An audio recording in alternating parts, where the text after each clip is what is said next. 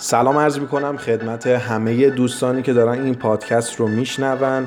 من حمید سباقی هستم با یکی دیگه از قسمت های دیجیتال مارکتر شو در خدمتتونم امروز می‌خوایم راجع به کاستومر جرنی یا سفر مشتری صحبت بکنیم. میایم تو این پادکست بررسی می‌کنیم که اصلا سفر مشتری یا کاستومر جرنی چی هست چه مراحلی داره و توی هر مرحله چه اتفاقی قراره بیفته.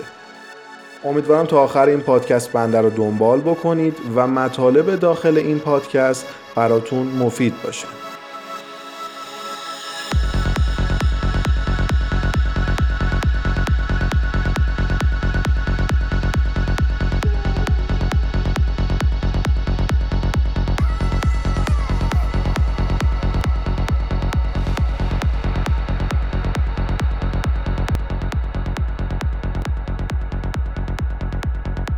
خب کاستومر جرنی یا سفر مشتری اصلا چی هستش؟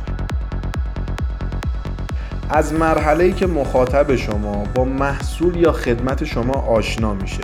تا زمانی که بیاد اون محصول یا خدمت رو از شما بخره و بعد از اون از خدمات پس از فروش شما استفاده کنه تمام این مراحل داخل کاستومر جرنی می گنجه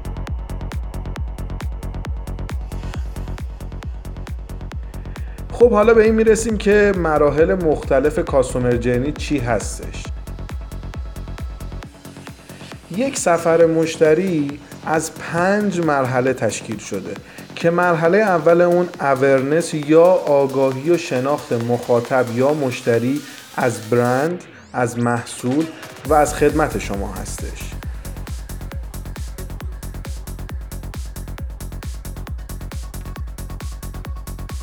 تو فاز اورنس یا همون فاز آگاهی اتفاقی که میفته مخاطبین شما با نوع محصول و نوع سرویس شما آشنا میشن. من اینجا یک مثال می‌زنم. فرض بکنید برند اتاویچ وارد ایران شده و می‌خواد کارش رو شروع بکنه. چه کاری انجام میده؟ میاد توی نقاط پرترافیک شهر چند تا تابلو می‌زنه. یک قول خوشمزه. اتفاقی که میفته ما وقتی از جلوی این تابلو یا بیلبورد رد میشیم می‌فهمیم که یک برندی به اسم اتاویچ کار خودش رو شروع کرده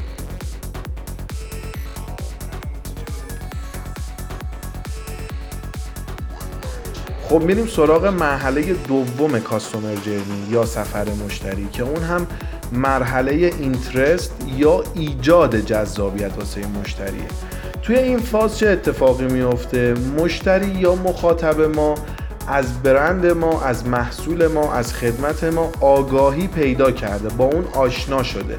ما باید بریم اینجا یه کاری بکنیم که براش جذابیت ایجاد بکنیم. اون رو نسبت به محصول و خدمتمون علاقمند بکنیم.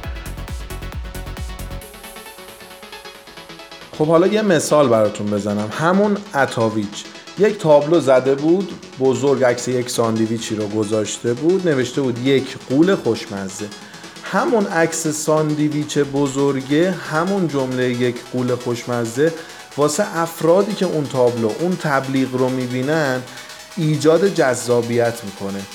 علاقمندشون می‌کنه که بفهمن این چه محصولیه که انقدر توی این حجم بزرگ داره ارائه میشه.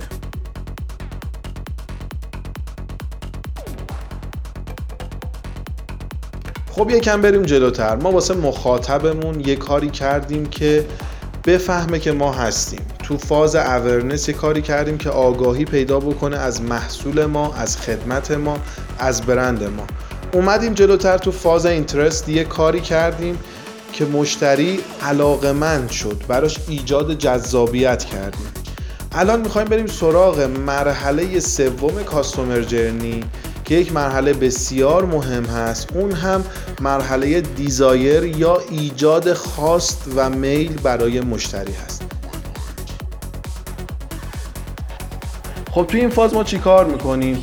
میایم یک سری کار می‌کنیم که مشتری رو ببریم به این سمت که یک عکس عملی نسبت به ما محصولمون یا کسب و کارمون نشون بده.